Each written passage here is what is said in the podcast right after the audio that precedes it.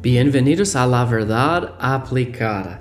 La Biblia dice Santiago 1:22, pero sed hacedores de la palabra y no tan solamente oidores. Nuestro deseo es que usted aplique la palabra de Dios en su vida.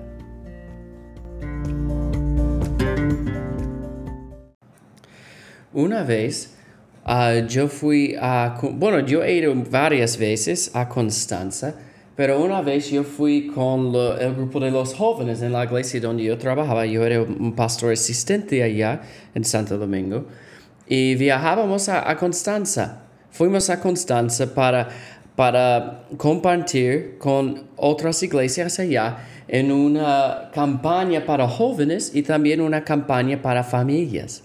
Y yo fui allá y visitábamos, yo no sé si ustedes han ido allá, pero hay un monumento allá encima de la montaña y se ve por todos los lados de Constanza porque está en una montaña bien alta y tiene una vista hermosa de la, del valle allá en Constanza y de la ciudad.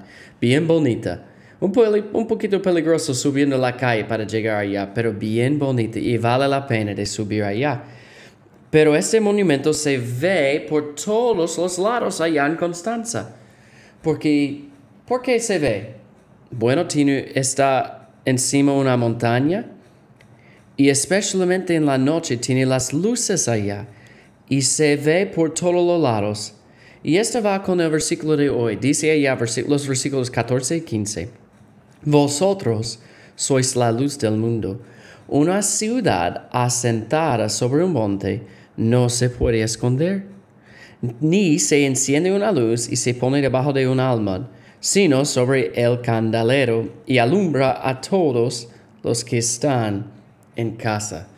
Entonces yo pienso en este monumento como se ve, se ve por todo el lado de Constanza. Y es evidente que hay algo allá, que hay una luz allá. Debe ser igual con nosotros.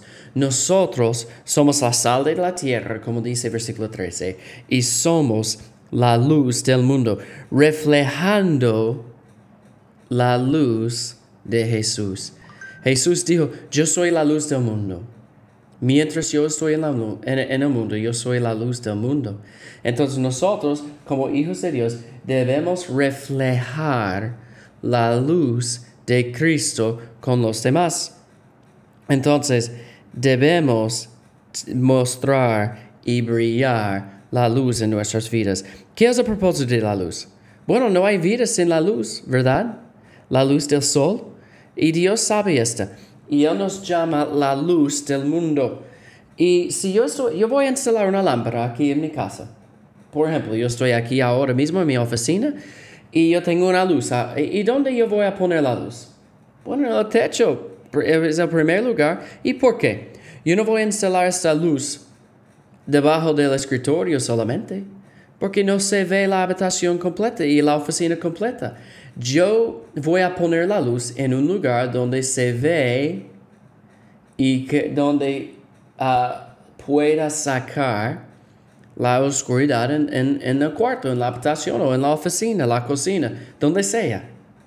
Entonces, nosotros debemos brillar la luz de Jesús.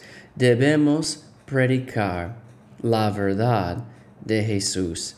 La Biblia dice en Marcos 16, 15, id y predicar el Evangelio.